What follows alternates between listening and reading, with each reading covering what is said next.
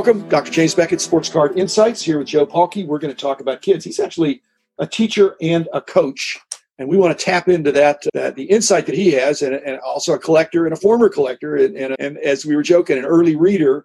And I learned to read. I learned a lot of math from the back of cards, and I, I hope the next generation can jump into into collecting, as it seemed like everybody in my generation and Joe's generation did. But uh, first, thanks sponsors Topps Panini, Upper Deck, Beckett Media, Beckett Grading, Beckett Authentication, ComC.com, Burbank Sports Cards, Mike's Stadium Sports Cards, Heritage Auctions, and Huggins and Scott Auctions. All fine sponsors. They want kids coming to the industry as well. So, Joe Palkey, welcome, teacher and coach. How should the hobby do that? What success have you had with your students? And uh, what advice do you have for the card companies and others how we can get some more kids in here? I, I don't know how we're going to do it, but one of the things I know is it's awfully expensive to start get in the industry right now. I was I take my daughter. She's seven years old. She's just getting into cards. She loves ripping the cards open and she loves touching them. But it's hard to hand her a pack that's fifty dollars and say, "Hey, open that up." But be very careful, even though you're seven. When I was a kid, it was a quarter, nickel, something like that. You're ripping a pack, and if one got bent, it got bent. It wasn't that big a deal. And I was talking with my my kids at school, and I, I was in a math class last week. I just had to sub, and we were talking about prisms, rectangular prisms, and just to lead it off, I just had a joke, and I'm like, and everybody knows that the silver prism is the most important basketball card. And there's 15 kids in the class.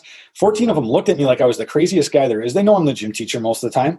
And one kid goes, Finally, somebody understands me. And he was the only kid that even knew what I was talking about. Yeah. One out of 15 doesn't sound very good, Joe, but at least we got one.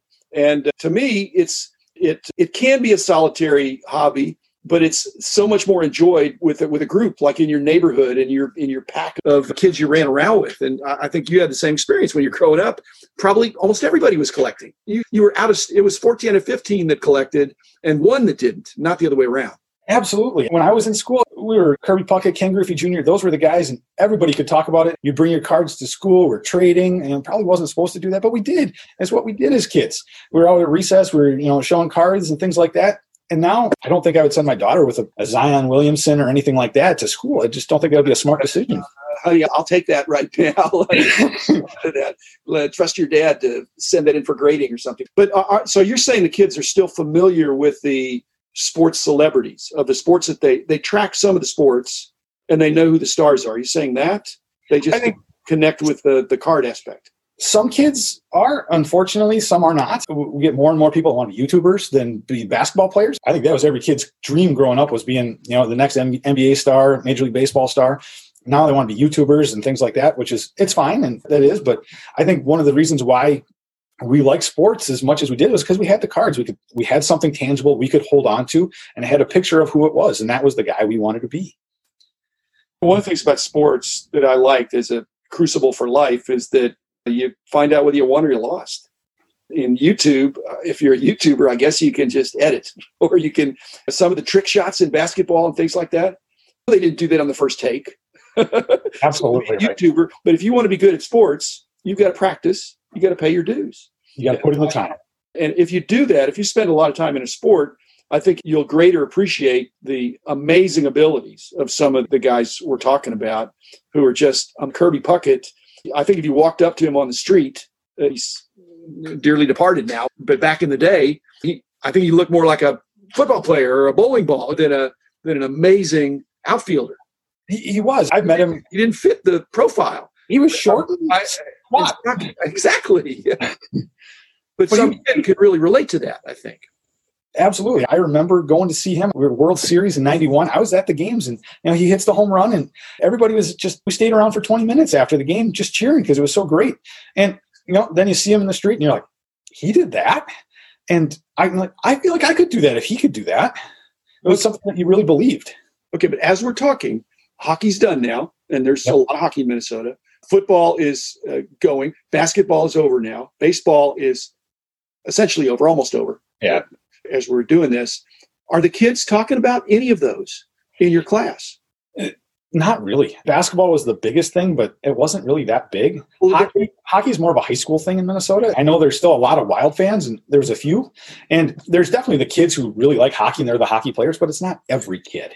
And Well, baseball, ooh, is that are we kicking the problem upstairs to say that not only are kids priced out of the hobby, they're priced out of the sport?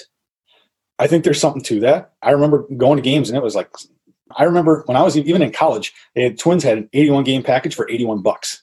Yeah. And so you go, and it was upper deck. It was great. But now cheapest seats, 10, 15 bucks. Yeah, I paid a buck to sit in the end zone for the Cowboys in the long time ago. Say, but that's not last week. not last week, but not yeah. But I think if the kids don't track with the sport, it's hard to say, hey, go buy some cards, and you're going to get these cards that you're going to you're going to really enjoy, unless they can relate to the players. And so I, I think Major League Baseball, well, all of them need to have a, an organized push to engage this uh, younger group. True. And I think they can, but I, I still think you can watch it on TV. There wasn't as many games on TV back then as there is now. But we still watched them because that was what we watched. And I think that a little bit is there's too many options for kids. Right. But we wanted to be the be those guys, and we collected their cards. And I just don't see it right now as uh, kids. We see them collecting Pokemon or whatever it is cards in school rather than baseball cards. Do you think kids are? It depends on the demographic, but do you think kids are? And again, I'm supposed to be the price guide guy, but I don't think it has to be a financial hobby. But there are opportunities to make money. Are are the kids that you're dealing with? Do they uh, have any sense of the value of a dollar, or thinking that hey, I could buy this for ten bucks and sell it for twenty, and I could actually make extra money? Or is that not even an issue? Because the if anything you would have bought in 2019 and tried to sell in 2020, probably doubled in price. True. The one kid who he he is collecting, or he was the collector. I mean, he's selling stuff, but he was the only kid that even knew about baseball cards. Really, he was it. When I look back, and I think it, it, I want to get in a time machine and go back, which you can't do, even though there's TV programs about that. But because there were kids that were collecting in my neighborhood that cared, they just did it because everybody was doing it, and I could have bought up their cards because they, they just didn't care. Okay, Yeah. so there could have been 15 people. A few of them collected, but most people got rid of their cards. And I never really thought about that because I just had my own cards. But you're one out of 15. If there were other people that were collecting cards that no longer wanted them, maybe they'd give them to him or sell them to him for cheap. But, but it sounds like the other 14 don't even, it's, it's not even on the radar at all. It isn't. They literally do not know about. They did not know anything about the baseball cards I was even talking about, and or basketball cards. It was like they had never even heard of the subject, which was it. But I also go look at Target and Walmart, and I can't buy a card there. They're off the shelves right now. Whether what they have is not what you want, if they have anything at all, or True. Sure, basketball, I don't know if there's anything, period. Panini has just announced that they're going to have this kids crate, which is a pre-set group of cards in a box that they're going to send to kids that are uh, 14 and under. And it's going to be through, well, they're not going to send it to kids. I think they're going to have it, make it available to card shops. And the card shops, I don't know if the card shops are going to pay 100 bucks or something, but it's a sealed box, but it's got a blaster and a mega. It's got two or three different unopened kinds of things and some other swag. And uh, if the card company gets it for 100 bucks, maybe they're selling for, they're marking it up a little bit. So it's not supposed to be losing money, but you wonder if it's a good deal, are the parents not going to pounce on it? Or I'm buying it for my 13 year old son, and he's not here with me right now, but I promise to take it right to him. That'd be hard to police. Yeah, it would be. I, I'll tell you right now, I'd bring my daughter because she loves ripping cards. She thinks it's great. She she takes my cards and she's going in. She's finding the Vikings. She's finding the Twins, and she goes and finds her cards that she wants, and she's got her little binder and she puts them in, and she thinks it's great. She'd be in the card shop in a heartbeat. Well, then that, that may happen. Do you think uh, is 100 bucks too big of a price point if it's got if it's got even if it has $100 worth of value it's got three or four packs it's guaranteed to have an autograph it's guaranteed to have some game used and it's got some other swag but do you think a $100 price point uh, if it's i don't know if it's quarterly i don't think it's monthly so if, say it's quarterly something comes out does that strike you as being not as enticing enough for kids it needs to be 20 bucks or 50 bucks or something uh, I think as soon as you get to that hundred dollar, now That's you're talking about investment. And at that point in time, I think you're going to have the adults jump in on that because it is such a, Yeah. it is an investment. To me, I would rather have for a kid, I'd rather have some really cheap cards for twenty bucks and just get to open a bunch. That's the fun. That's my favorite part. Still is that's why I sell cards is because I want to open more. I like opening cards.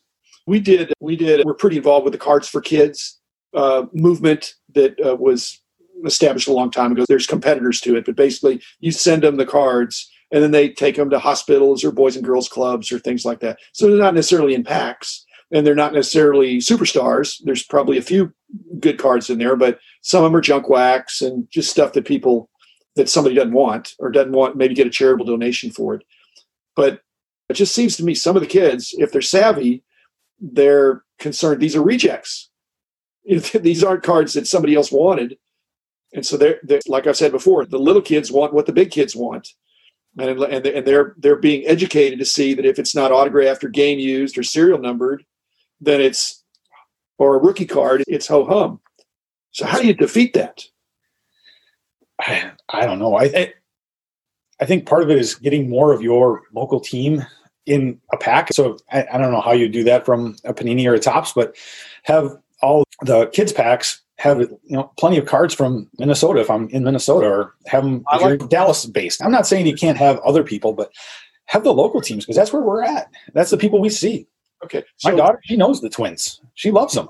Okay, so regional and maybe some kind of tie-in with Little League or Pony League or oh yeah, different things. But again, then but Panini's idea I think is multi-sport because they have basketball, football, and and and baseball that they do and soccer. So I think they're going to have a little bit of everything, and I'm not sure that's the best approach from what you're saying, unless it was all Minnesota teams. Yeah, yeah. I, I like just you know pick a sport and you know somewhat regional. So if they don't like the sport, what what what what are the cards going to mean to them? Exactly. And we have a lot of kids who don't know anything about soccer, and we have a lot of kids who don't know anything about football or baseball. And maybe they would learn a little bit, but also it could just be something they just, uh, why am I paying for this? Yeah. Apparently, there's a lot of football players on the Cowboys that don't know a lot about football. I hate to pick on them, but they, they've not looked good. Like I said, it, following the sport and emulating some of the outstanding players is a lot of fun. And it, it drew me into the appreciation of the game for for the sports that I played and enjoyed and followed.